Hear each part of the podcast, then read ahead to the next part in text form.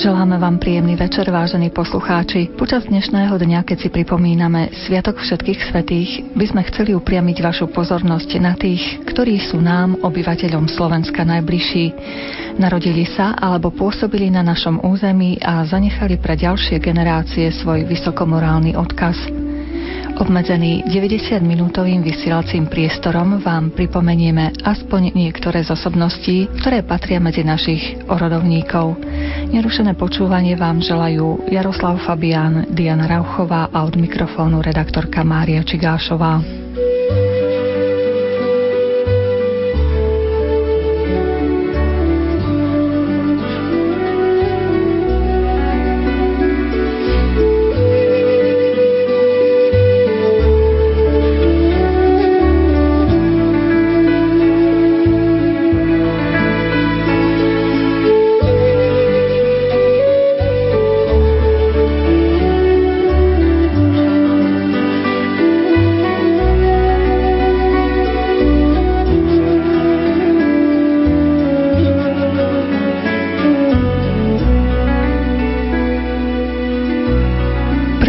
Hosťom je dekan Grecko-katolíckej teologickej fakulty Prešovskej univerzity v Prešove Peter Šturák, ktorý nám priblíži časť života blahoslaveného biskupa Pavla Petra Gojdiča.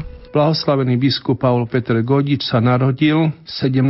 júla roku 1888 v ruských Pekľanoch vo farnosti v dedinke nedaleko Prešova. Vyrastal v rodine grecko-katolického kniaza, v rodine, ktorá bola skutočne preniknutá hĺbkou viery, ozajstný kresťanský tradícií, veľmi dobrého rodinného prostredia a takto môžeme vidieť tejto rodine blahoslavný biskupa Pavla Petra Godiča skrze dobrý príklad jeho rodičov otca Štefana, ako aj matky Anny, rodene Gerberiovej, že celá rodina bola skutočne vychovávaná v duchu viery a náboženských tradícií.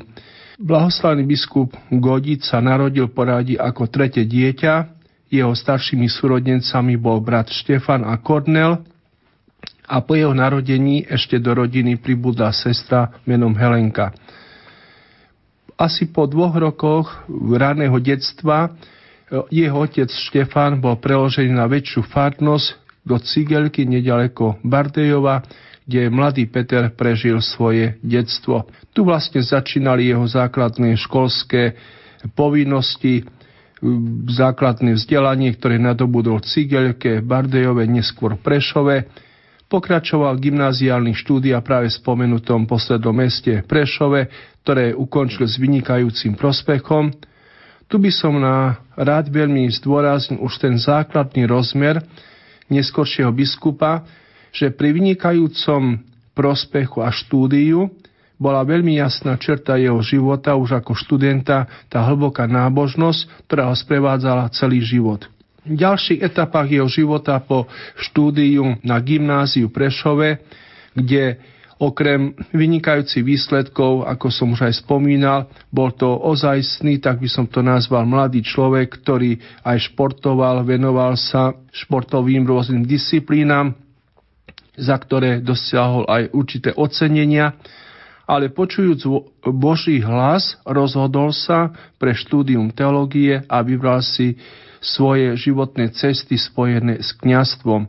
Možno to bolo aj určité prekvapenie pre jeho rodičov, nakoľko obidvaja starší bratia, spomenutí Štefan a Kornel, už študovali teológiu a boli rozhodnutí pre kňastvo. A takto roku 1908 aj mladý gymnazista Peter Godič vstúpil do kňazského seminára na tedajšiu teologickú fakultu v Prešove, kde začal štúdium teológie. Aj tu naprejavoval veľmi svoje nadanie, talenty, ktoré mu dal Boh a pretože bol vynikajúcim študentom, následne po roku predstavený seminára fakulty sa rozhodli ho poslať na štúdia na fakultu do Budapešte. Tam aj ukončil štúdium teológie a 1911 roku bol vysvetený za kňaza. Tu by som, hadam, spomenul tú okolnosť a znova tú črtu neskoršieho biskupa Godiča, tu jeho skromnosť.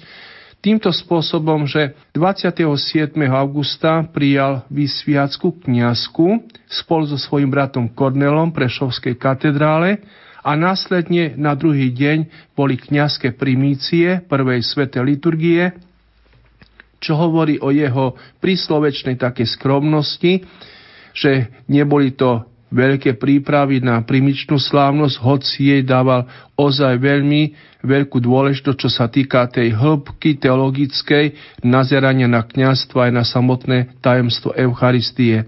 Po kniazkej vysviacke bolo také mnohé prekvapenia v jeho živote. Jedno z nich bolo, že nedostal dekret na nejakú samostatnú farnosť, ale rok pobýval pri svojom otcovi, kde mu vypomáhal dušpastierské činnosti a následne o rok na to dostal dekret pôsobiť ako najprv katecheta na mešťanskej škole Prešove.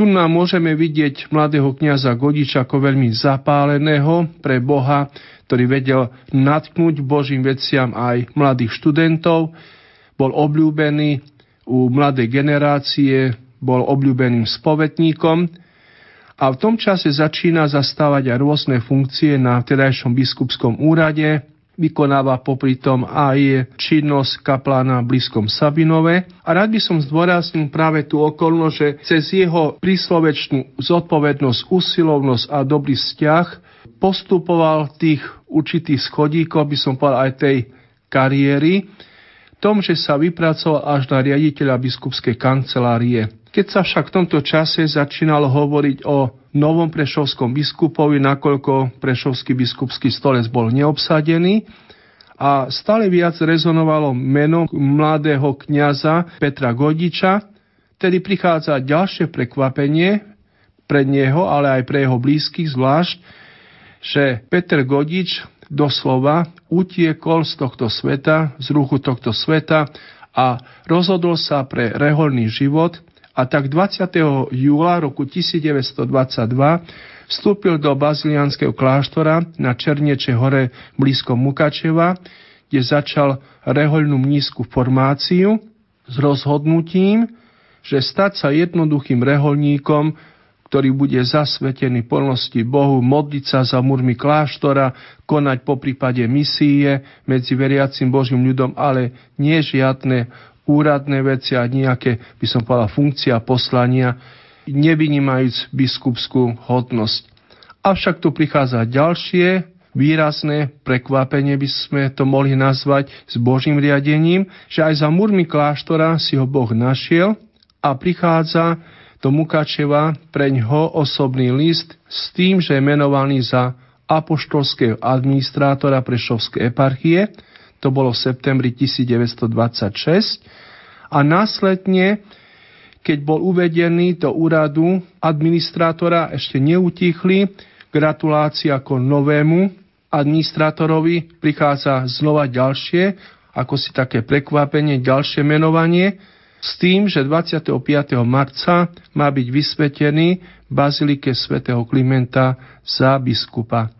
A tak skutočne tento deň Godič, už v tomto prípade Pavol Peter Godič, nakoľko v rámci nízkej formácie prijal rehoľné meno Pavol, pod ktorým ho poznáme, alebo Pavel, bol vysvetený v starodávnej bazilike svätého Klimenta s tým, že vracia sa do Prešova už vo funkcii administrátora Prešovskej eparchie, ale zároveň hodnosti biskupa s titulom Harpan Jenzis, totiž bol vysvetený ako biskup titulárny podľa starodávnej kresťanskej tradície na titul zaniknutej diecezy alebo eparchie, v tom prípade eparchie, ktorá sa nachádzala v časoch starokresťanských na území dnešného Turecka.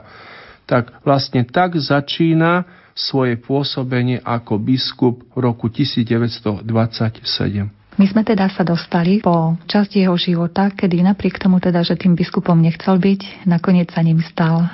Aký bol jeho ďalší životný osud, pán profesor? Ak chceme vlastne trošku pochopiť a bližšie spoznať biskupskú činnosť blahoslaveného biskupa Pavla Petra Godiča, tak možno by som si dovolil uviesť takou krátkou myšlienkou, že dnes sa mnohokrát, ako si preferuje taká myšlienka alebo také ponímanie, že dnešná doba je ťažká doba. Dovolím si povedať práve tejto súvislosti, že pri nazeraní na životné osudy biskupa Godiča. Rád by som možno milým poslucháčom približil túto osobnosť aj tom ponímaní, že biskup Godič prežil tých dôb skutočne viacero a neboli to doby nejako ľahké. Jeho život je pestrý pre mnohé aktivity, ale oni sú práve determinované aj dobou alebo režimom, určitým spôsobom spoločensko-politickým, ktorom vlastne on prežíval svoj život. Chcem zdôrazniť to, že vlastne on sa narodil v časoch Rakúsko-Horskej monarchie. To by sme uviedli do situácie rokov 1888, keď sa narodil, do roku 1918. Potom po roku 1918, kedy vlastne vieme, že už bol vysveteným kňazom, tak obdobie rokov 1918 až roku 1939 bol obdobím prvého československého štátu, Ináč to hovoríme, že to bol obdobie parlamentnej demokracie, ktorá vieme, že v období Prvej republiky vzťah k náboženstvu bol určitým spôsobom nevždy prajný náboženstvo ako círky ako také, lebo vieme, že to boli už aj rozvoj určitých liberálnych fóriem v tomto období. A ďalšou etapou v jeho živote bolo to, keď hovoríme o týchto dobách, bol obdobie rokov 1939 až rok 1944 až 45, kedy znova doba bola iná v jeho živote, pretože sme už v situácii slovenského štátu v období druhej svetovej vojny, čiže to už máme ďalšiu etapu jeho života. A následne v rokoch 1945 až 48 je to obdobie znova inej doby, tzv. ľudovodemokratickej spoločnosti u nás a po roku 1948 nastáva obdobie nástupu totalitného režimu, čo sa týka uchvátenia moci tedajšou komunistickou stranou Československa. Čiže tým som chcel vlastne vyjadriť túto skutočnosť, že všetky aktivity a činnosť biskupa Godiča musíme vidieť práve v jednotlivých dobách a jednotlivých tých režimoch, ktoré skutočne veľmi determinovali jeho biskupskú činnosť.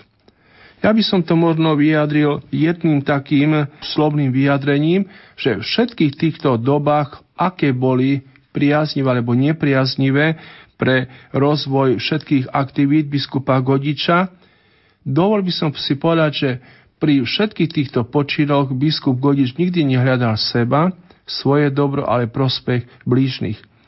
Totiž celé svoje biskupské počínanie realizoval duchu hesla, ktoré si vybral ako novovysvetený biskup. A jeho heslo bolo veľmi krásne, veľmi hlboké, vyjadrené slovami Boh je láska, milujme ho. Skutočne Boha miloval celým srdcom, ale v tom Bohu miloval aj všetkých svojich blížnych. Bez rozdielu národ, národa, národnosti, sociálnych a iných vlastne týchto odlišností a dostalo sa mu jedného z najkrajších titulov, ktoré nie sú nejako tituly, povedzme, akademické alebo aké, ale titul, ktorý mu dali samotní veriaci a dovolím si konštatovať, nie iba veriaci, ale ľudia, ktorí sa s ním stýkali, ktorí s ním mali možnosť sa stretnúť, dostalo sa mu takého zvláštneho, ale veľmi nádherného ocenenia by som povedal titulu, že volali, že to je biskup zlatého alebo dobrého srdca. A druhé takého pomenovanie bolo, že to bol otec sirvot a chudobných.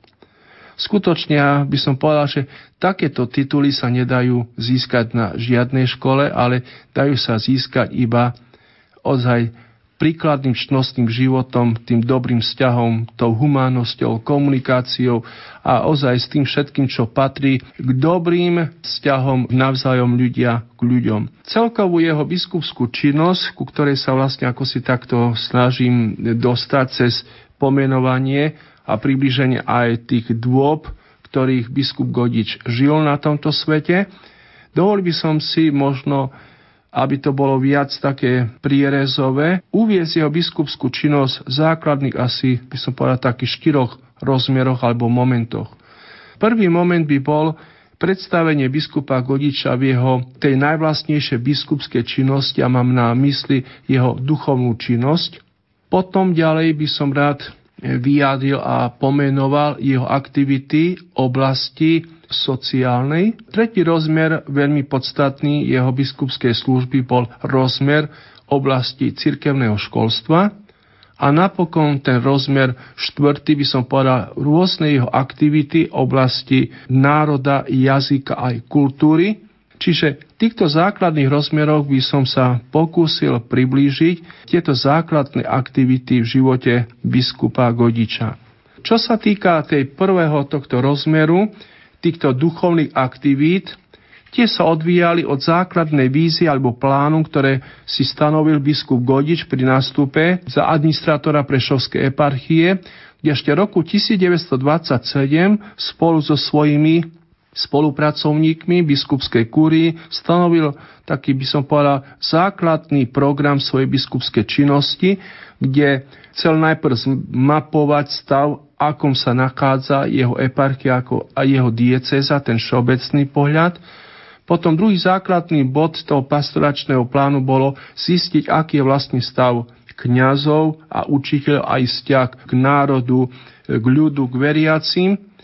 Potom ďalší podstatný bod jeho plánov na úvod jeho biskupskej služby bolo zmapovať stav cirkevného školstva, na ktorom mu veľmi záležalo.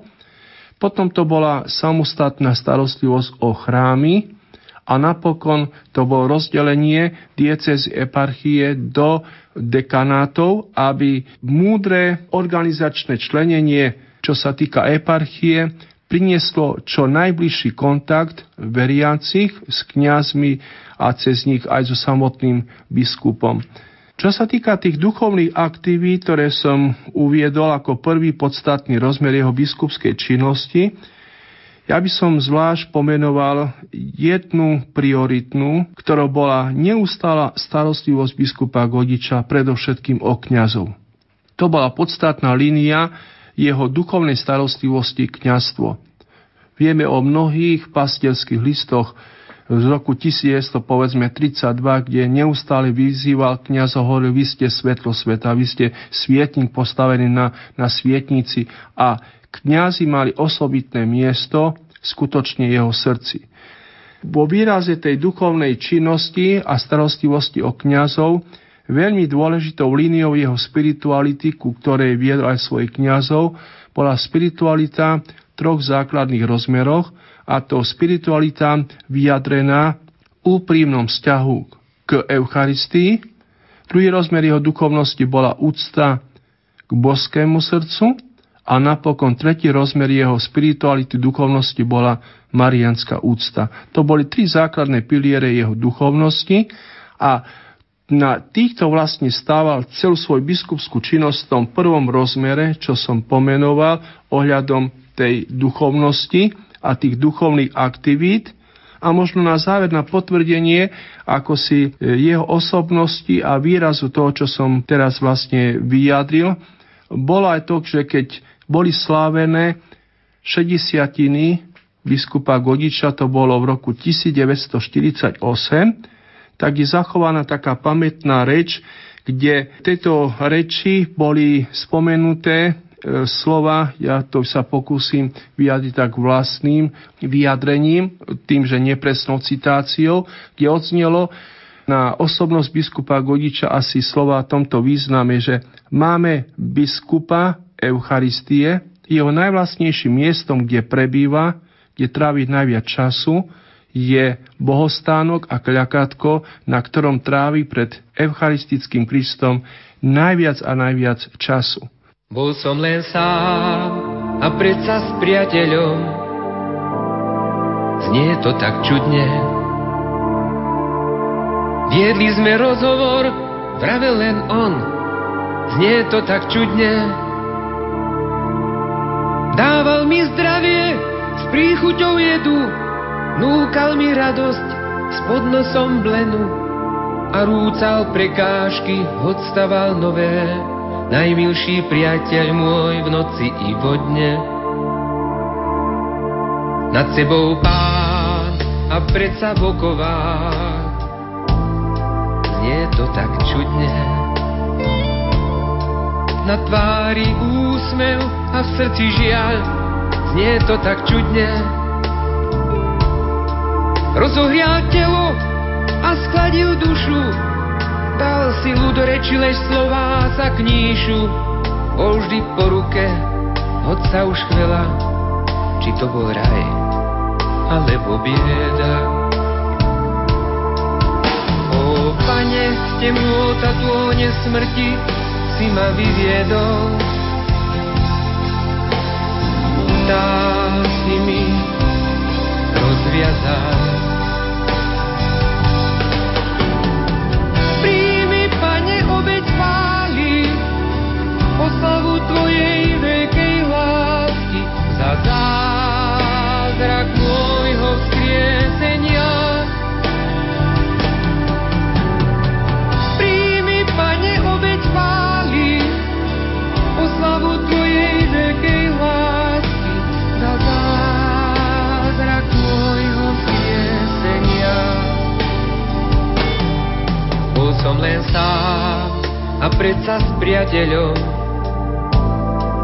Znie to tak čudne. Viedli sme rozhovor, práve len on. Znie to tak čudne. Dával mi zdravie s príchuťou jedu, núkal mi radosť s podnosom blenu a rúcal prekážky, odstaval nové najmilší priateľ môj v noci i po dne. Pane, temnota tône smrti, si ma vyviedol. Tá si mi rozviazal.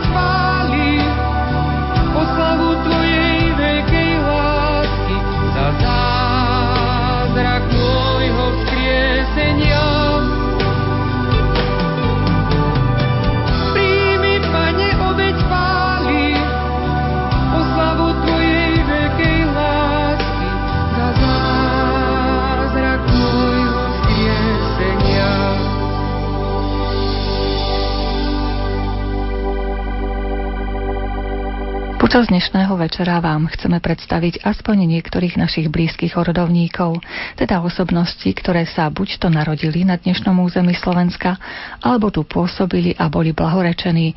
V tomto našom ďalšom vstupe nám o sestre Sáre Šalkaházy porozprávajú sestry zo spoločnosti sociálnych sestier sestra Martina Ľudmila Magulová a sestra Daniela Kimličková. Saru Šalkaházy môžeme nazvať dieťaťom prelomu 19. a 20. storočia.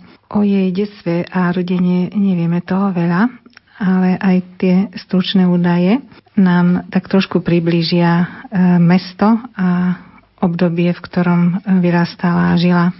Narodila sa 11. maja 1899 v Košiciach a bola pokrstená presne o mesiac 11. júna v Košickej katedrále. Tá vlastne okolo tej krstiteľnice chodíme denne a to nám tak e, pripomína, je pre nás také vzácne, keď vidíme krstiteľnicu, kde bola pokrstená sestra Sára a aj sestra Margita. Jej otec Lipot bol synom majiteľa známeho hotela Šalkás. Matka bola Klotilda Štielerová, pochádzala z Rakúska. Sára mala dvoch súrodencov, brata Lipota a sestru Jolanu. Pokiaľ ide pôvod rodiny Šalkaháziovej, starý otec Leopold Šalkás pochádzal z Düsseldorfu z Rakúska a do Košic prišiel v roku 1842. E, usadil sa tu a prebral do prenajmu Redutu, kde sídlilo vtedy divadlo a otvoril tam aj reštauráciu. Neskôr, keď urbanistické usporiadanie nariadilo demoláciu tejto budovy, e, na inom mieste postavil hotel Šalkás, ktorý sa stal skutočnou inštitúciou tej doby. Vlastne bol v takom srdci mesta a bola to uznávaná bašta uhorského umenia počas viacerých desaťročí. Táto funkcia mu zostala aj v čase, keď po predčasnej smrti Leopolda Šalkáza, otca sestry Sáry, pracovala matka Sáry naďalej teda ako členka vedenia na riaditeľstve tejto inštitúcie, ktorá sa potom zmenila na účastinu spoločnosť.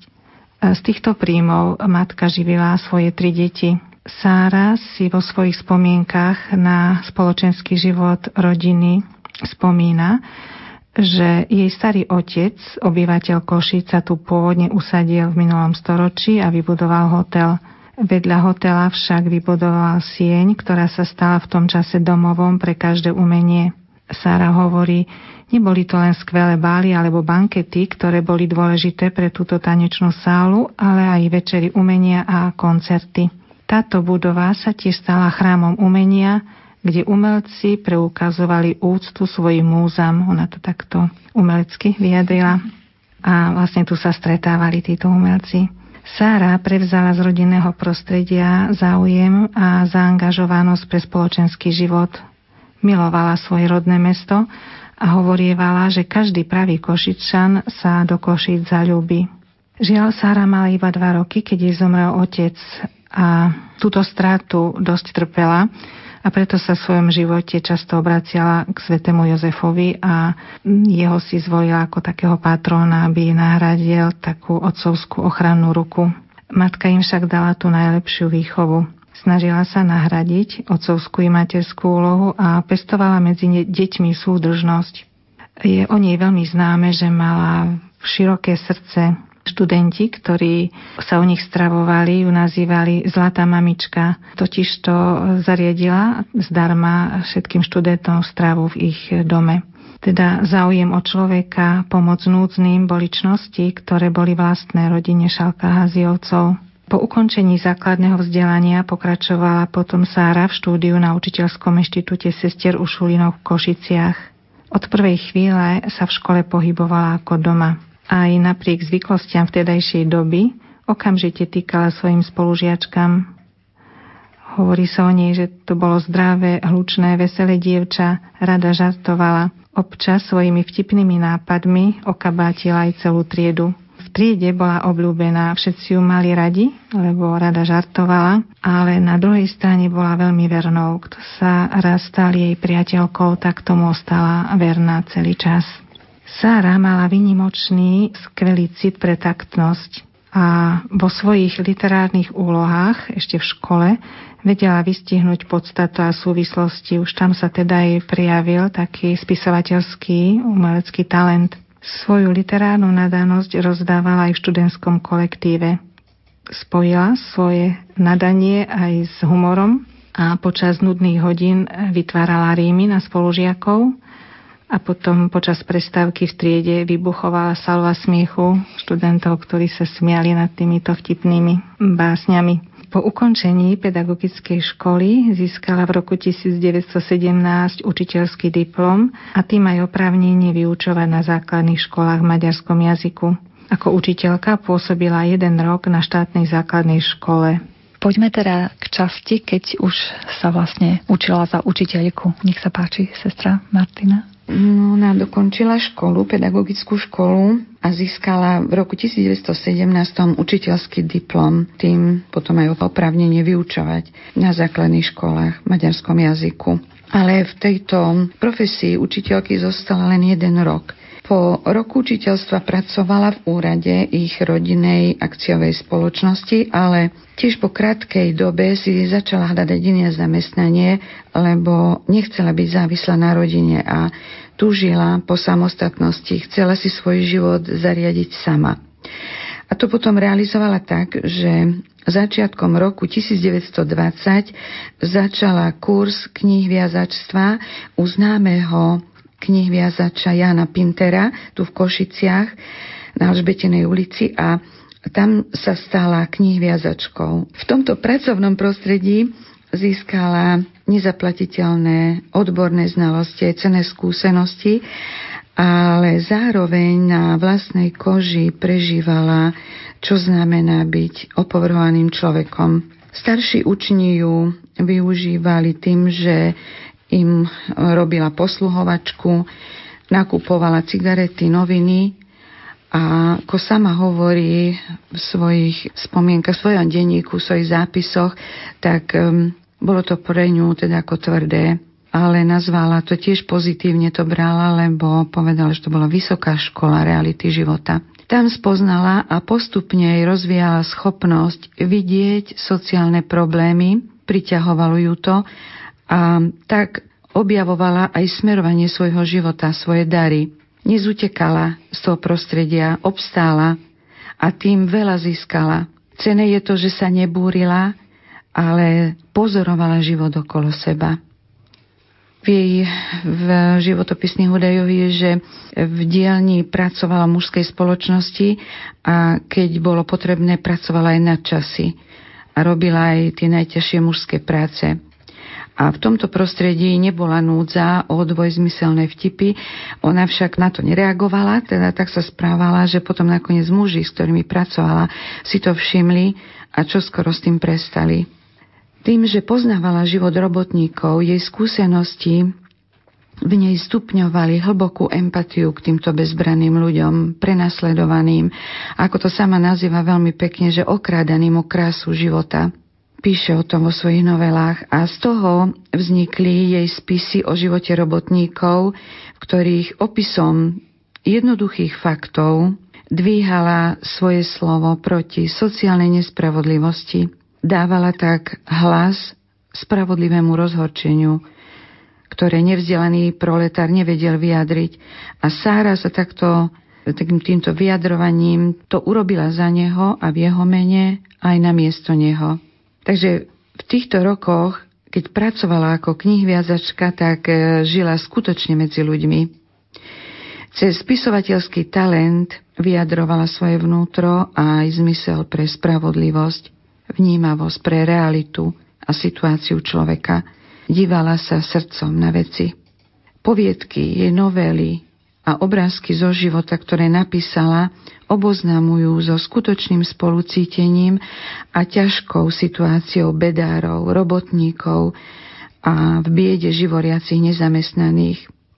Jej súčasníkov mohli hlboko zasiahnuť odkazy týchto drobných fejtónov, obrázkov zo života, v ktorých spisovateľka vyslovene našepkávala túto krásnu pozitívnu vec – že ľudia sú dobrí, v každom srdci žije láska, len ju treba zbadať. Zmienim sa stručne len o jej literárnej tvorbe. E, napísala krátku prózu po práci, potom novely s názvom Sobota, Pondelok ráno, Olovený vták, Veľkonočný koláč a tzv. obrázky zo života. Veľmi pekné sú to také skúsenosti, napríklad išla električkovať, čo videla, opísala v električke, nazýva sa jeden takýto obrázok zo života, alebo rachoti pešťanská električka, alebo aj ulica kvitne úsmevom.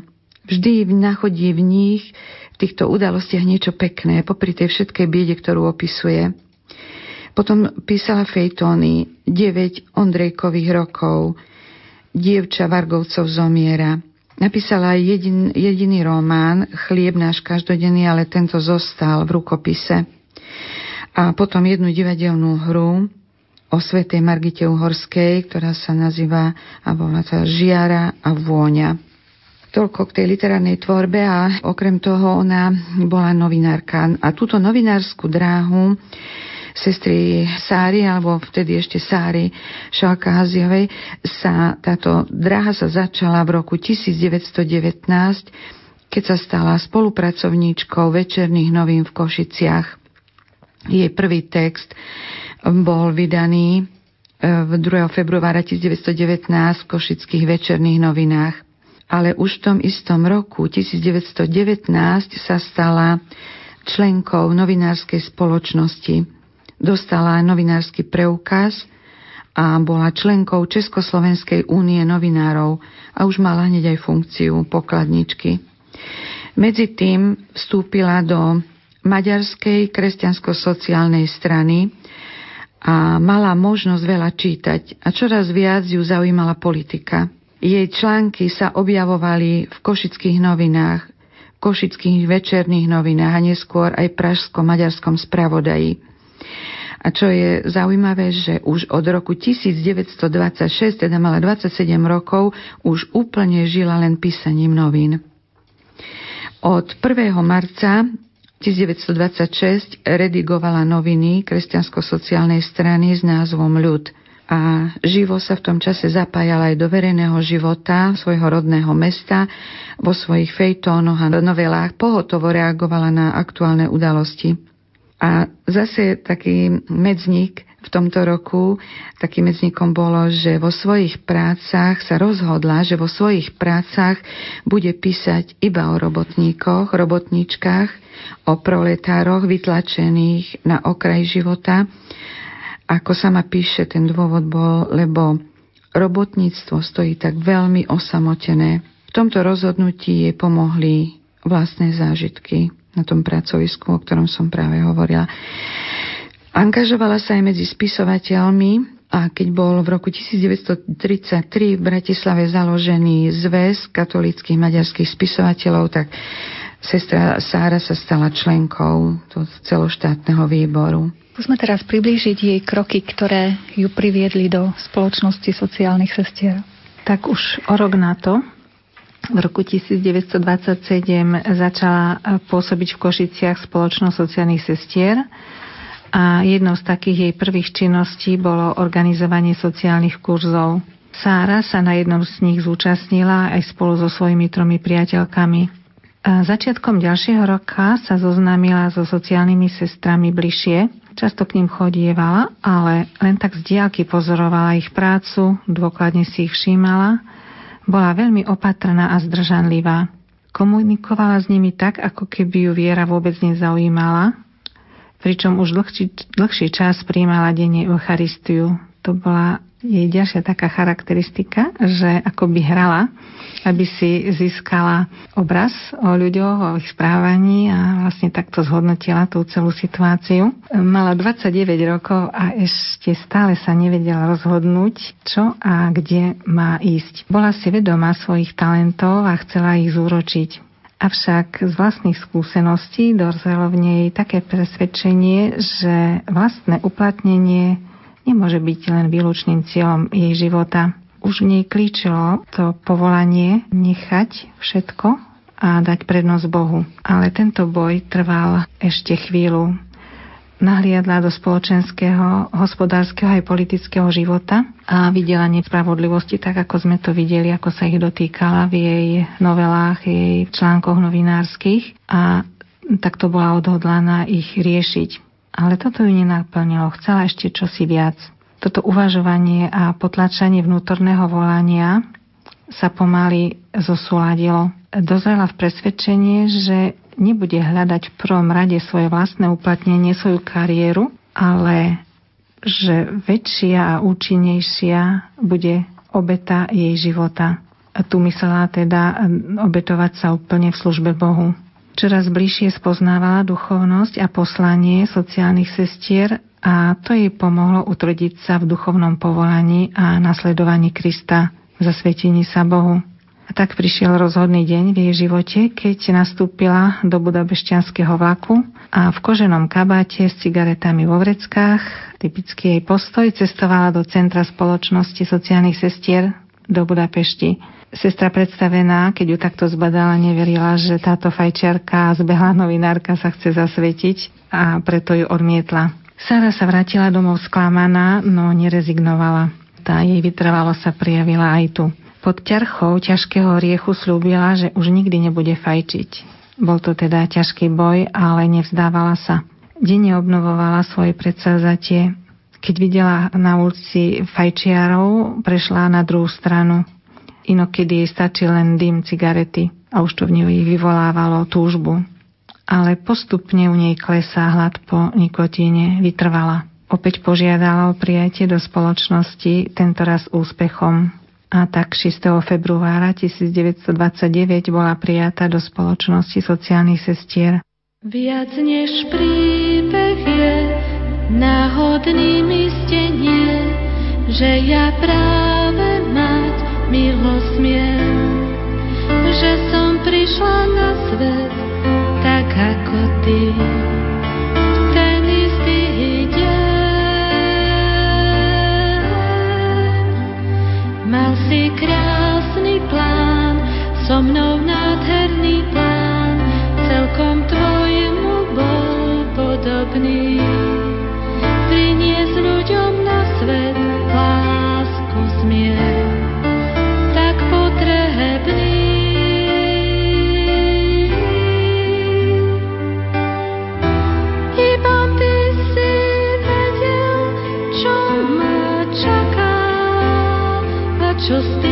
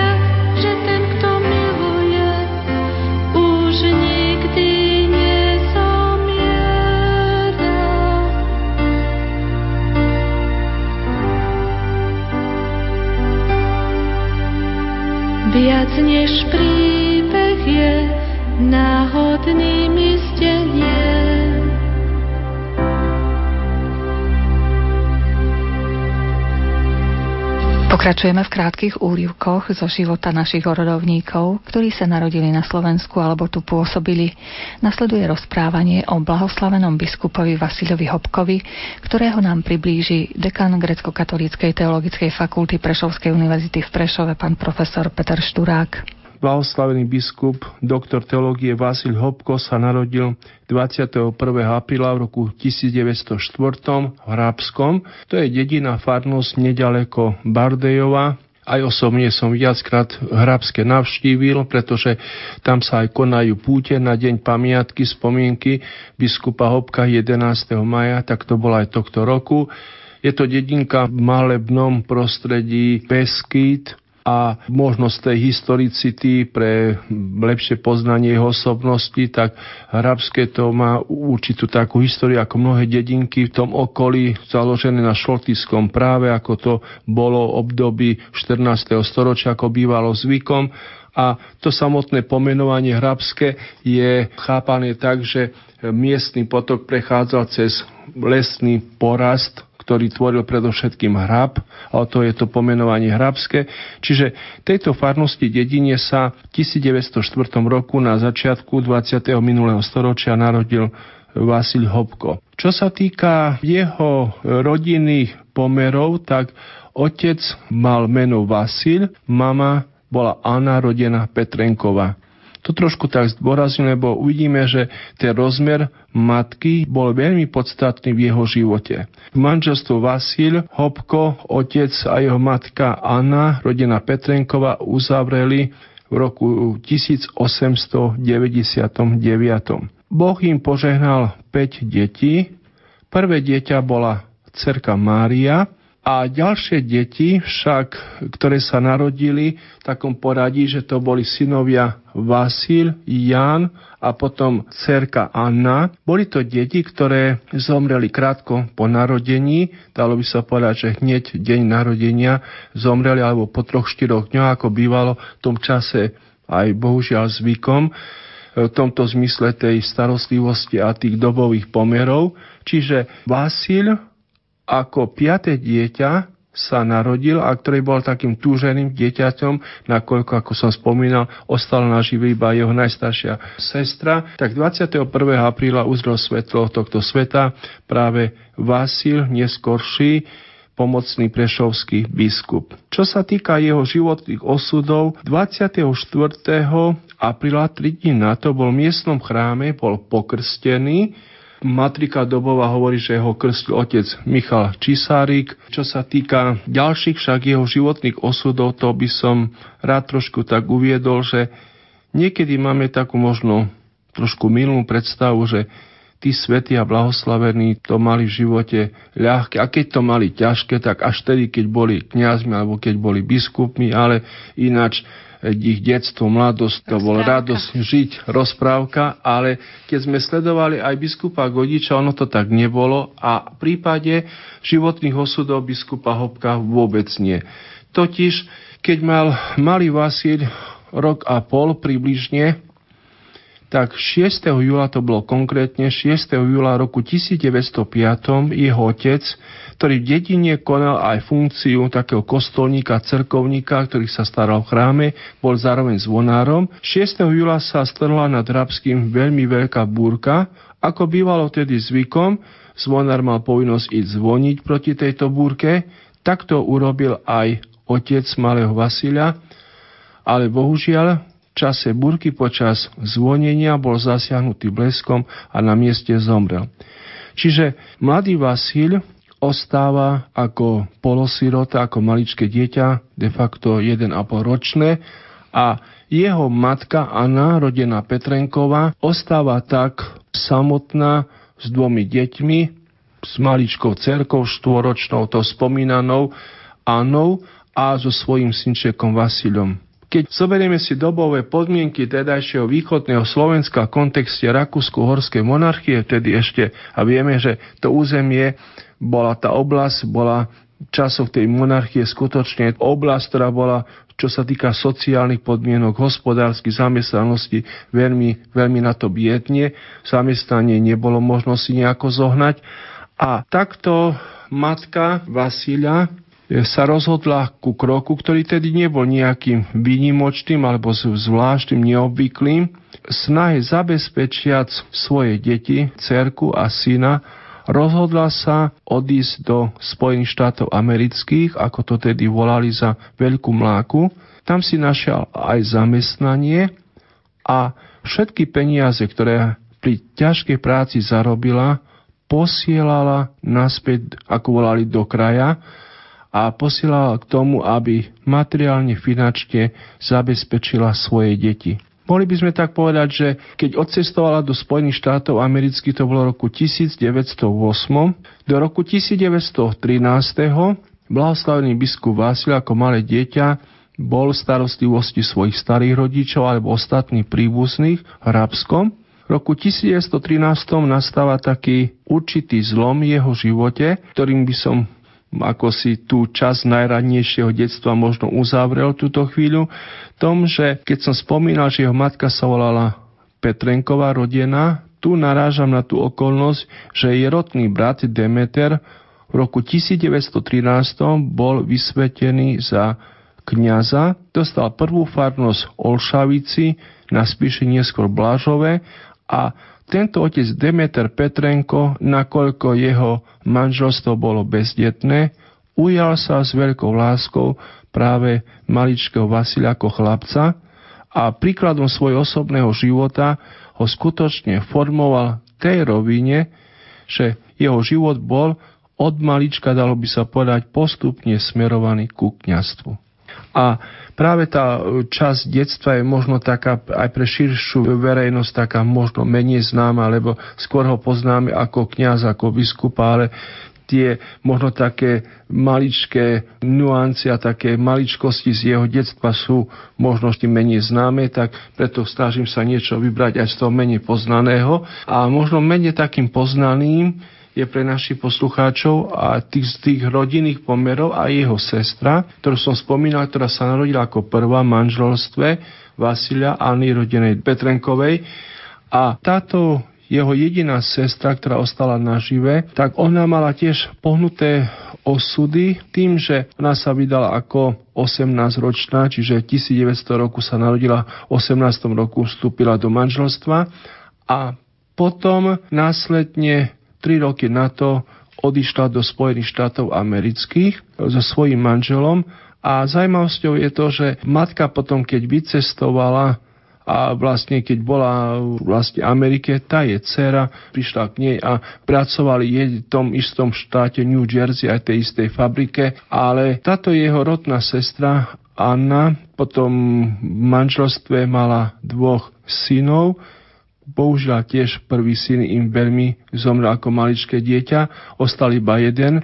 John, ako už ho volali, samozrejme Spojených štátov amerických a on bol ináč veľmi uznávaným lekárom pre tedy nazývaný vnútorné choroby, veľmi veľký taký špecialista, odborník a zomrel tuším 52 ročný v Spojených štátoch amerických. Čiže trošku z toho takého rodinného zázemia, že tie kontakty on so svojou vlastnou sestrou vlastne v podstate ako Vasil Hopko nemal pre tú vzdialenosť za tým morom. Oni vlastne iba si dopisovali a sestra bola veľmi vďačná za každý list od svojho brata, pokým viem z týchto vedomostí aj na základe toho výskumu, že mohla aspoň tak na ďalku svojho brata ako poznať. A veľmi sa tešila z toho, že, že sa stal kňazom. Čo sa týka práve už spomínaného obdobia detstva, blahoslavený biskupa Vasila Hopka som spomínal, otca Demetra Petrenka. Je to skutočne taká vynikajúca osobnosť, čo sa týka kňaza. Som ho začína pôsobiť Olšavici na Spíši, neskôr bol preložený do Blažova. Spomínam tieto farnosti preto, lebo mladý Vasil Hopko trávil svoje mladé roky, zvlášť potom čas prázdnin u svojho uja Petrenka a veľmi rád si spomínal na tieto farnosti, na život veriacich a tam vlastne tento jeho život ako mladíka študenta v týchto farnostiach, ktoré boli známe aj svojou takou trošku aj tradičnosťou a takou aj e, tom dobrom slova zmysla tou takou živou vierou, že to všetko bolo to, že ho viedlo ku kniastvu. Spomínaný otec Demeter Petrenko je známy aj tým, že nakoľko to bol veľmi dobrý pastoračný kňaz a organizátor, bol potom biskupom Gojdičom preložený do Levoče a on stal pri zrode a systematizovaní grecko-katolíckej farnosti v Levoči. Tam aj zomrel roku 1951 dalo by sa povedať, veľmi krátko po Prešovskom sobore a je aj dnes pochovaný na Levockom mestskom cintoríne. Spomínam tohto otca Demetra preto, ako si takto, lebo vieme zo spomienok biskupa Vasilia Hopka, zvlášť z jeho listu, keď mal 70 rokov a keď dostal sa mu viacerých blahoželaní, tak tedy Vasil Hopko ako biskup mnohokrát zdôrazňoval, keď sa vracial spomienka na svoje detstvo a mladosť, tak s veľkou ústou vždy si spomínal na otca Demetra Petrenka vždy o ňom hovoril s veľkou danosťou a s veľkou láskou, že ako sa ho ujal, ako sa staral, ako dával príklad svojho kniazského života. Čiže tento otec Petrenko ako jeho ujo bol veľmi veľkým príkladom pre biskupa Hopka. Čo sa týka jeho ďalších životných ciest, tak z toho raného detstva prichádzame k rokom školským. V roku 1910 začal navštevovať najprv tú základnú školu ešte Hrabskom, potom jeho kroky viedli do, dalo by sa povedať, blízkeho Bardejova a z Bardejova potom pokračoval po ukončení základnej školy, pokračoval štúdiu na gymnáziu Prešove na tedajšom evangelickom gymnáziu. Tam vlastne dosahoval veľmi dobré úspechy a zmaturoval s vynikajúcim prospechom. Čo sa týka tie maturity situujeme jeho stredoškolské štúdia ako do roku 1923, kedy ukončil to štúdium. Počas gymnáziálnych štúdií tu by som rád možno spomenul tú okolnosť, keď sme ako si mali súvis s biskupom Godičom, že sú zachované tie výpovede a svedectvá aj z jeho, jeho vlastné, ale aj súčasníkov, že počas gymnáziálnych štúdií jednou z takých najemotívnejších situácií alebo udalostí v živote boli tie, keď mohol, ako sám to vyjadril, ministrovať biskupovi Godičovi ako študent pri liturgiách. A tam už to bolo veľmi krásny príklad Godiča, ako biskupa, ako by som povedal už v tom čase chápané ako veľmi duchovného biskupa, ktorý vedel upútať a vedel svojim príkladom strhnúť. A Hopko si takto spomína, že to boli jedné z najkrajších chvíľ, keď mohol ministrovať pri svetých liturgiách práve biskupovi Godičovi. Čo sa týka ďalších jeho vlastne životných osudov, tak počas gymnáziálnych štúdií znova sa vraciam k týmto farnostiam Olšavica Blažov, zvlášť druhej menovanej. Vieme o tom, že neskorší biskup Hopko už počas gymnáziálnych štúdií, keď jeho cesty de facto smerovali ku kňastvu, tak tam práve na Fáre Blažové získal prvé také ozajstné kontakty, povedzme kňaz veriaci a takto vlastne ho oslovilo, že po skončení gymnáziálnych štúdií sa rozhodol pre cestu kňazku. Čo sa týka tej kňazskej cesty, tak ja by som iba možno tak uviedol tie základné jeho smerovania lebo aj jeho cesta ku kňastvu bola cez štúdium teológie tiež taká, by som povedal, trnistá a trošku ináč, ako by sme si možno v prvom rade tak predstavovali. Totiž mám na mysli to, že keď začal štúdium teológie, tak v druhom ročníku dostal povolávací rozkaz k vojenskej službe, čo dnes nebýva, a on dostal ten povolávací rozkaz do Prahy. Čiže bolo to cudzie prostredie pre ňoho a v tomto prostredí ako študent teológie konal tú vojenskú službu. Bolo zaujímavosťou to, že on tam, dalo by sa povedať, dnes to majú bohoslovci ako pastoračný ročník, kde idú, aby trošku sa etablovali vo svete a získavali aj iný pohľad na svet, iné skúsenosti. Tak, dalo by sa povedať, to bol pastoračný ročník, dnešnom ponímaní pre ňo, ale tu sa ukázala tá veľká angažovanosť a taká dynamika v jeho živote a taký, taký zápal pre službu Bohu a cirkvi, že vieme zo svedectiev dobových, zvlášť doktora Parkaniho, že nebolo nejakou zvláštnosťou, keď na grecko-katolické bohoslužby v chráme Šiklopech, vtedy tam sa to slúžili, prišiel ako mladý bohoslovec Vasil Hopko celou veľkou skupinou vojakov. Že to vedel tak zorganizovať, zmanéžovať, dnes by sme povedali osloviť, že vedel to ich strnúť a mnohí bolo možno iného bradu a tak ďalej. Vedel, že poďte, ideme a už vlastne to spomínam preto, lebo keď postupíme potom ku samotnej kňazskej službe, budeme vidieť, že ako nový kňaz, mladý kňaz, Hopko sa ocita znovu v Prahe. To je preto, lebo to prostredie už mal zmapované a bolo vidno, že vie sa tam orientovať, hoci to prostredie praské bolo veľmi ťažké, lebo tam nebola systematizovaná grecko-katolická farnosť. Čo sa týka však týchto teologických štúdií, tak zvlášť si neskorší biskup Hopko, znova sa vraciam k tomu, veľmi rád sa spomienka vracal k tomu, ako trávil prázdninové dni u svojho uja Demetra Petrenka.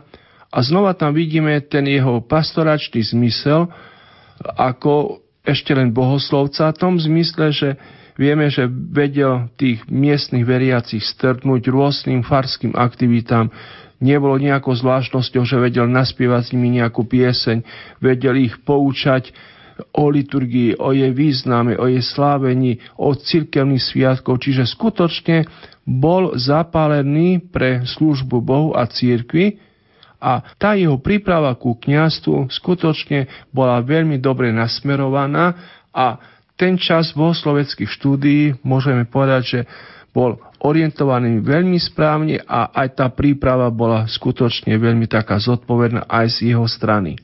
Čo sa však týka jeho štúdia, bol vynikajúcim študentom, a dokonca vlastne v takomto rozmere, že už aj keď vstupoval do seminára, mal ponuku od tedajšieho správcu eparchie, lebo vtedy Prešove nebolo miestneho biskupa, ale to bol biskup Dionys Niarady z Kryževáca, a keď on už poznal jeho vynikajúce výsledky, tak bolo nasmerovanie tom zmysle, aby štúdia teologické on započal v Ríme ako nadaný študent, avšak tam bola jedna podmienka, že štúdia do Ríma môže započať iba vtedy, keď bude definitívne rozhodnutý pre celý beženstvo. A mladý Vasil Hopko on dáva aj svojom svedectve, že ako ešte mladý človek, ako vstupujúci do kňazského seminára, osobne to cítil tak, že to je veľmi zodpovedné a vážne rozhodnutie. Bolo vidno, že to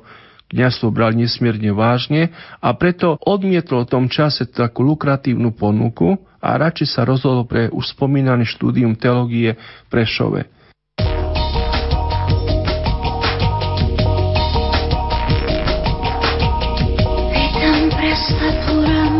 Iter paratum ut videntes Iesum et laus Deo Patri sumo Christo Decus Spiritui Sancto. Agnus Dei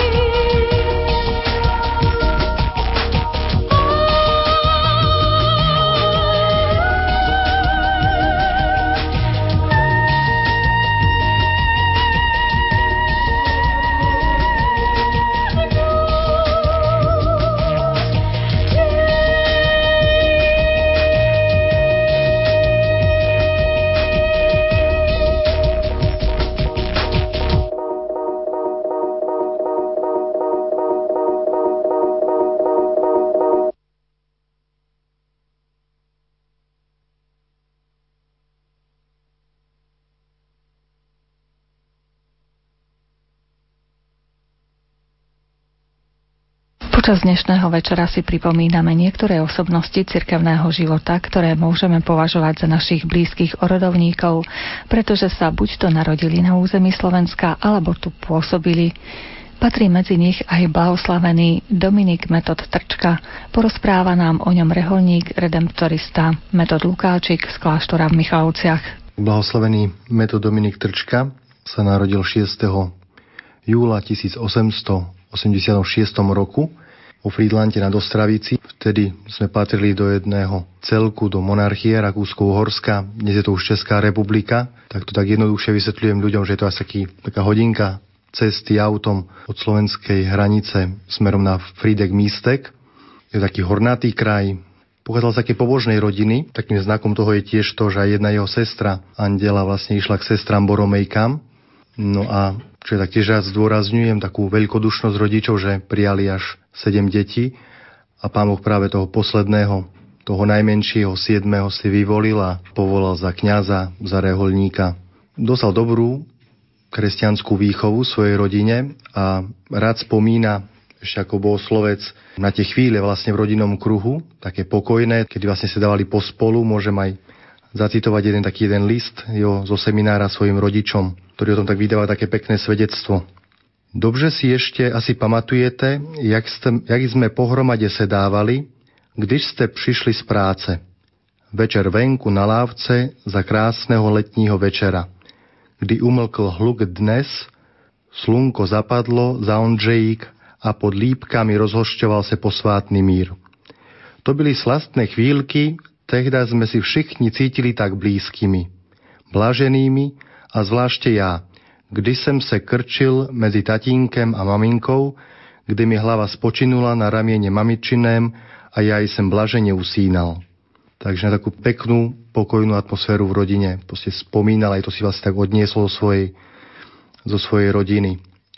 Základnú školu navštevoval tej svojej rodnej obci vo Friedlante, potom neskôr začal gymnázium v nedalekom místku, no a už v roku 1902-1903 v šiestom ročníku nastúpil do juvenátu redemptoristov. Bolo také, môžeme povedať, cirkevné gymnázium, ktoré vychovalo chlapcov s myšlienkou na kňazstvo, na konci ktorého sa potom rozhodovali, či vstúpia do seminára alebo nie.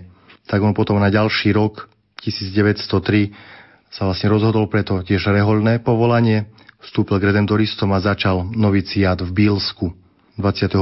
augusta 1903. No a potom ročnom noviciáte, čo je taká vlastne ročná príprava v kláštore na ten reholný život, tak zložil 25.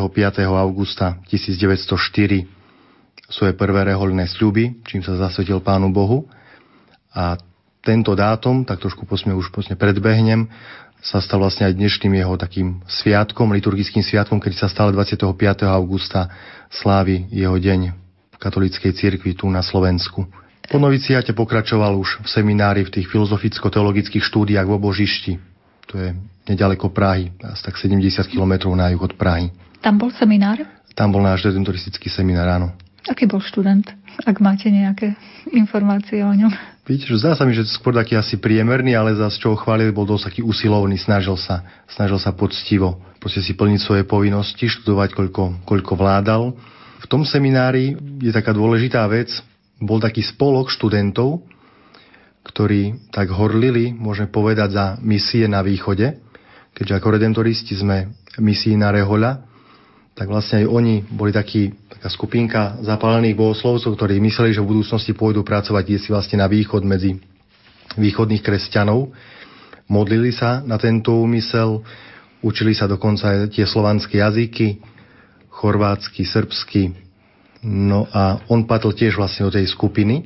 No a vieme, že potom vlastne pán Boh môže povedať, akoby tak po niekoľkých rokoch ozaj vypočul tie jeho modlitby, tie jeho mladické túžby, že predsa len na ten východ sa dostal najprv na Ukrajinu, potom tu na východné Slovensko a väčšinu svojho života vlastne strávil pôsobení medzi grecko-katolíkmi.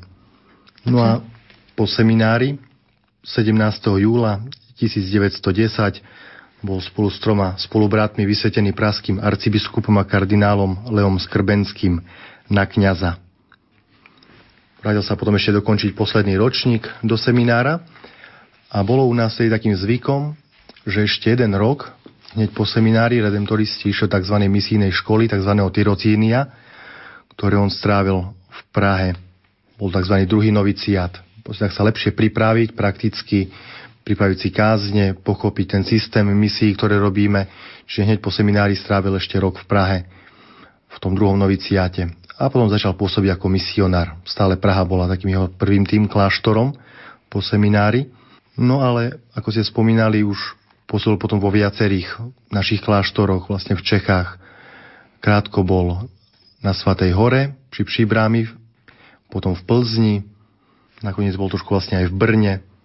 Nebol to ľahký čas, keď si uvedomíme, že to bol vlastne bol čas môžeme povedať, prvej svetovej vojny, 1914-1918 a tak sa stretával proste aj s tou biedou, ktorú vojna prináša s utečencami, s ľuďmi chorými v Lazarete, v nemocnici. Vie sa o tom, že sa povedzme zvlášť venoval proste tým utečencom, ktorých stretávali na Svatej hore. Hlavne Slovanov, Chorvátov, Rusínov, Slovíncov. Slúžil pre nich vlastne bohoslúžby. Tam bol ako keby taký útulok pre tých utečencov, alebo pre tých... Tak Svatá hora to je také veľmi najväčšie putnické miesto v Čechách, tak asi z tej príležitosti, keď tam vlastne prichádzali tí ľudia. Takže jeho prvé roky kňazstva bol, hovorím, ako misionár v celých Čechách, ale poznačené aj tou vojnovou situáciou v Čechách. No a v roku 1919, to je taký dosť významný medzník v jeho živote, ako by si pán Boh povedzme po tých desiatich rokoch spomenul na tie jeho modlitby zo seminára, že chceli spracovať kde si na východ medzi východných kresťanov, tak ho predstavení posielajú spolu ešte s jedným otcom, Stanislavom Nekulom, do Ľvova. Tam už niekoľko rokov pôsobili naši belgickí spolubratia, redemptoristi medzi grecko-katolíkmi. Ako to platilo vtedy, platí to aj dnes, že žatva je veľká, robotníkov málo, potrebovali takú personálnu pomoc, potrebovali ďalších kňazov, misionárov na tú hojnú žatvu, na tú prácu, tak poprosili vtedy tak veľmi sľubne sa rozvíjajúcu prásku provinciu o pomoc. No a predstavení, prásky predstavení vlastne tak veľkodušne odpovedali tým, že poslali dvoch otcov, ktorí mali záujem o túto prácu. Tak niekedy v októbri cestovali do Ľvova, kde ich tí naši spolubratia mile uvítali. A prvé mesiace, môžem povedať, že sa vlastne učili východný obrad, poznávali vlastne ten kraj, zvyky, učili sa jazyk, učili sa tiež cirkevno-slovanský jazyk, staroslovenčinu, ktorý sa vtedy slúžili bohoslužby, učili sa tie všetky obrady, ktoré patria k východnému rítu. Ich učiteľom bol dnes už tiež blahoslavený jerumučeník e, Nikolaj Čarnecký, neskorší biskup ukrajinský, ktorý bol vtedy novícom, no a už povedzme bol kňazom, tak vlastne on ich vovádzal do tých tajov východnej duchovnosti, liturgie, spirituality. Obdivovali ich tí belgickí spolubratia, že im trval trošku dlhšie, kým sa naučili ten slovanský jazyk, ukrajinsky. No a tí naši českí otcovia to zvládli veľmi rýchlo za niekoľko mesiacov, tak v tom ich tak obdivovali, že ako rýchlo im to ide. Ako rýchlo im to tým, ide. že sú aj podobné tie jazyky. No práve tým, práve teda... tým hej, že to sú slovanské jazyky, takže že keď sa belgickí bratia museli učiť, tak to bolo asi pre neho mnoho... úplne cudzí jazyk a oni už predsa nejak viac rozumeli. No a tam sa stal, môžem tak povedať, tam sa stal vlastne otec metod um, grécko-katolíkom. Tam tak vlastne sa hovorí, že vlastne začal aj viac používať to svoje druhé krstné meno metod. On bol pokrstený ako Dominik, metod Trčka, ale na tej Ukrajine asi na taký znak toho prijatia východného obradu akoby prijal nové meno, ale to bolo to jeho druhé, men, druhé krstné meno, metod. Tak ho potom aj zvykli už radšej otcovia vlastne oslovovať. Hoci potom, keď písal listy z väzenia, tak v svojej rodine sa podpisoval ako váš stríc Dominik, takže používal obidve, mm-hmm. obidve mena. A dnes ho tiež tak raz ho voláme Metotrčka, raz Dominik Metotrčka. Tie dva roky na Ukrajine boli veľmi plodné. V roku 1920 bol členom, môžeme povedať, takej novej komunity v tedajšom Stanislavove, dnes je to mesto Ivano-Frankivsk. No a tam sa vlastne zakladal nový kláštor. No a bola dosť taká, pozme, ťažká situácia, ako to možno často býva v takých začiatkoch, zvlášť možno po takej tej materiálnej stránke, že žili veľmi takých skromných, chudobných vlastne podmienkach v tom Stanislavove. Čo sa mu potom neskôr možno pridalo, keďže potom zakladal, môžeme povedať, tie prvé kláštory redemptoristov tu na Slovensku. Pán Boh si ako tak stále použije, že sa poviem, pomaličky pripravuje, vychováva cez také situácie na také naše ďalšie poslanie. Tak bol e, tie dva roky na Ukrajine a tu znovu cez predstavených v roku 1921 1621 ho posiela vlastne tu k nám na východné Slovensko, tu vlastne medzi grecko-katolíkov, keďže sa ukázala taká potreba aj možnosť e, založiť kláštor redemptoristov na Slovensku. Dovtedy nebol? Dovtedy, Dovtedy nebol hoci sa už konali misie redemptoristov na Slovensku, zvlášť na tom západnom Slovensku, svoj stabilný kláštor, svoj dom rehoľný tu ešte redemptoristi nemali. Hovorím, po vzniku Československa, tak sa proste o to, tak poviem, viac snažili a ukazovali sa proste také reálne možnosti. Tá najreálnejšia, ktorá sa nakoniec aj uskutočnila a zrealizovala, to bol prijatie starého františkánskeho kláštora v Stropkove, ktorý redemptoristom ponúkol vtedajší košický biskup eh, Augustín Fischer Kolbry. On dal aj takú prezieravú podmienku, aby tú komunitu redemptoristov tvorili aj grecko-katolíckí otcovia. Keďže vtedy bol Prešovský biskupský stolec, e, poviem, prázdny. Bola taká zvláštna situácia, že biskup odišiel do Maďarska. Zastupoval iba generálny vikár, doktor Mikuláš Rusnak. No a bola vlastne potreba vlastne aj takých grecko-katolických misionárov na východnom Slovensku, tak ten košický biskup Kolbry dal túto tak, podmienku alebo žiadosť, aby sa aj na to prihliadalo. A tak vznikol na Slovensku prvý kláštor redemptoristov v Stropkove, kde žila taká poviem miešaná komunita, rímskokatolíci aj grecko-katolíci spolu v jednom kláštore. Prišli tam niekedy tak v jeseni, koncom roku 21, niektorí až tesne pred sviatkami, iní až povedzme na začiatku, no už v novom roku 1922. Kláštor bol dosť poškodený aj tou prvou svetovou vojnou, bol už opustený, schátrali, takže ten prvý pol rok, rok sa venovali predovšetkým tým oprávam toho kláštora, ale už začali konať aj svoje prvé ľudové misie, ktoré mali veľký úspech.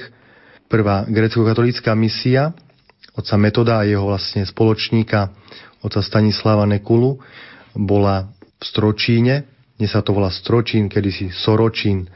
Tam ich vlastne kniaz, diecezný kniaz pozval na na misie a mala veľký vlastne úspech. To je blízko Stropkova niekde? To je nedaleko Stropkova, áno. Medzi Stropkovom a Svidníkom. Takže vlastne naši dvaja otcovia robili misie pre grecko-katolíkov, ostatní otcovia Pátri robili misie pre rímsko-katolíkov v celom okolí, no a taktiež potom im slúžili aj v meste Stropkov, v maličkom meste Stropkov. Dostali sme sa do Stropkova.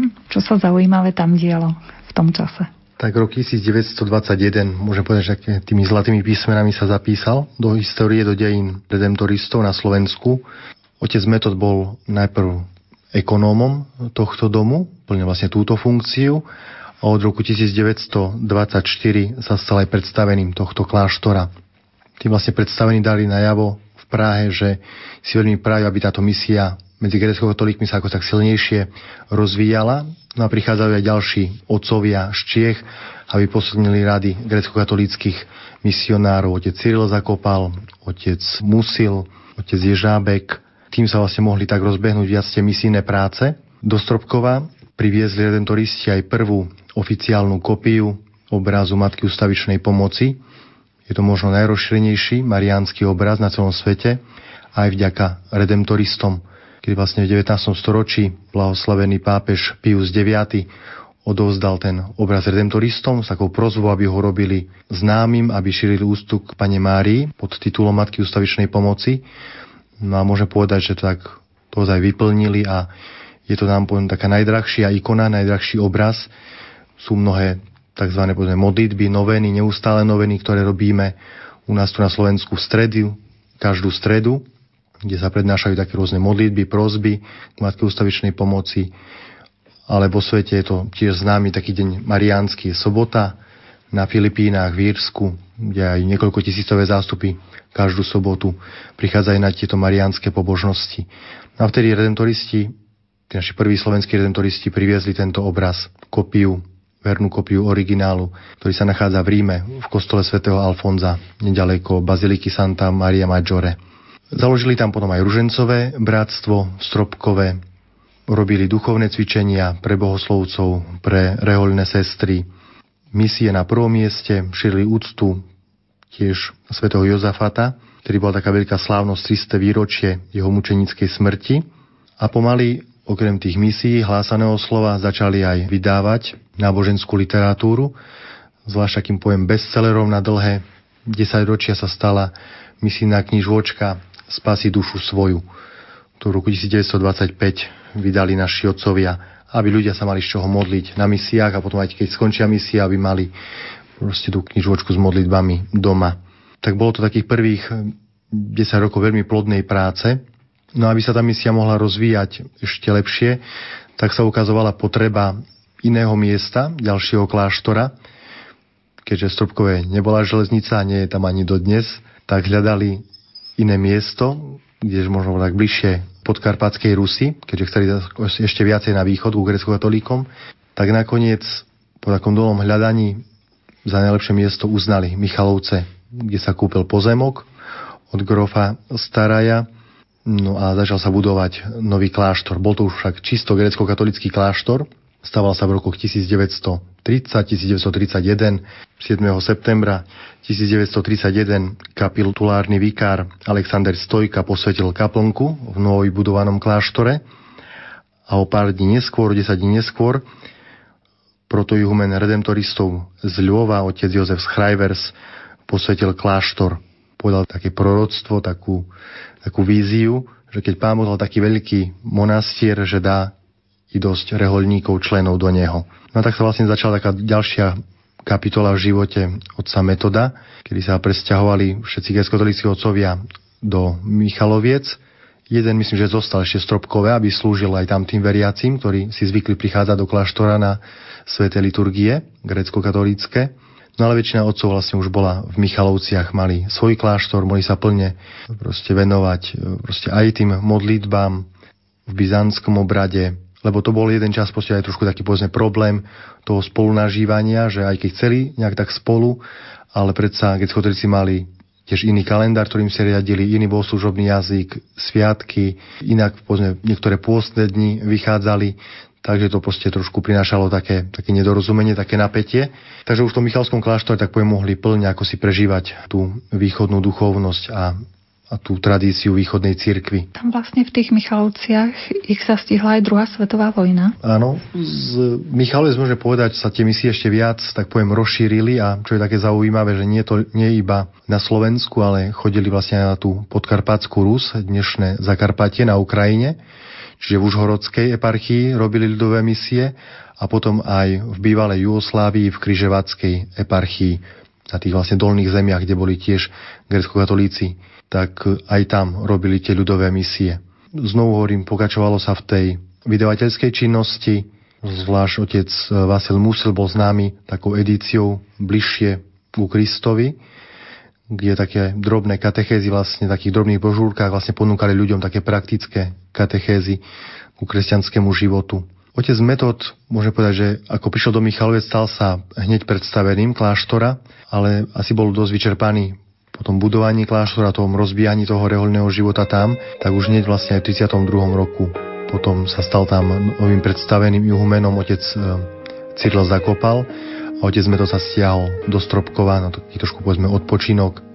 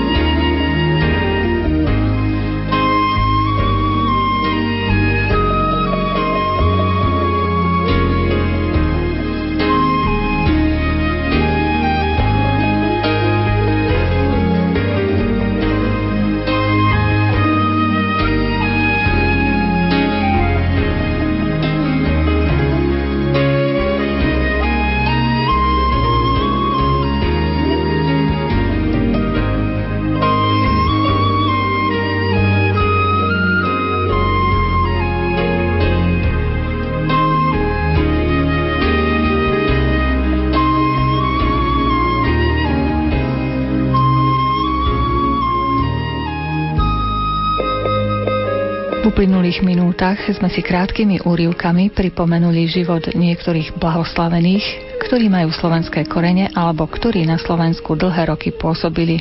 Reláciu pre vás pripravili Jaroslav Fabian, Diana Rauchová a Mária Čigášová. Želáme vám aj naďalej príjemný večer.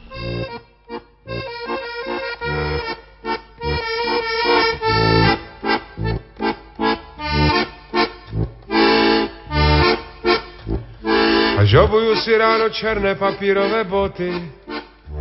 Až i moje stará pochopí, že nejdu do roboty. Až vyjde dlouhý průvod smutečných hostů na Slesku Ostravu od Sikorova mostu, až to se mnu sekne. To bude pěkné, pěkné, fajné a pěkné. Až to se mnou definitivně sekne.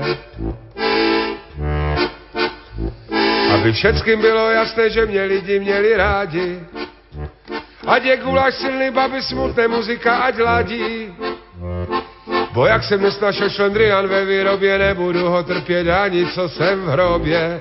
To bude pěkné, pěkné, fajné a pěkné. Až to se mnou definitivně sekne. S některým to se kaže, až nevíš, co se robí. Jestli pomohla by deka nebo teplo mladé roby. Kdybych si mohl vybrat, chtěl bych hned a honem, ať to se mnou šláhne tak jak se starým Magdonem. To bude pěkné, pěkné, fajné a pěkné, až to se mnou definitivně sekne. Jediné, co nevím, jestli startku nebo Spartu. Bo bych tam nahoře v nebi nerad trhal partu. Na každý pad se beru bandasku s rumem borum, nemůže uškodit, když pije se s rozumem. To bude pěkné, pěkné, fajné a pěkné, až to se mnou definitivně sekne. Já vím, že Bože nejsi, ale kdybys třeba byl, tak hodně na Cibru, kde leží starý Lojza Mil, tak z Lojzu chodili jsme do Orlove na základní školu, farali jsme dolů, tak už doklepem to spolu, až to se mnu sekne. Pěkné, to bude pěkné, až to se mnu definitivně sekne až obujú si ráno černé papírové boty. Až i moje stará pochopí, že nejdu do roboty. Kdybych co chtěl dělal všechno málo platné, mohlo to být horší, nebylo to špatné, až to se mnou sekne. Kdybych co chtěl dělal všechno málo platné, mohlo to být horší, nebylo to špatné, až to se mnu. Na na na na na na na na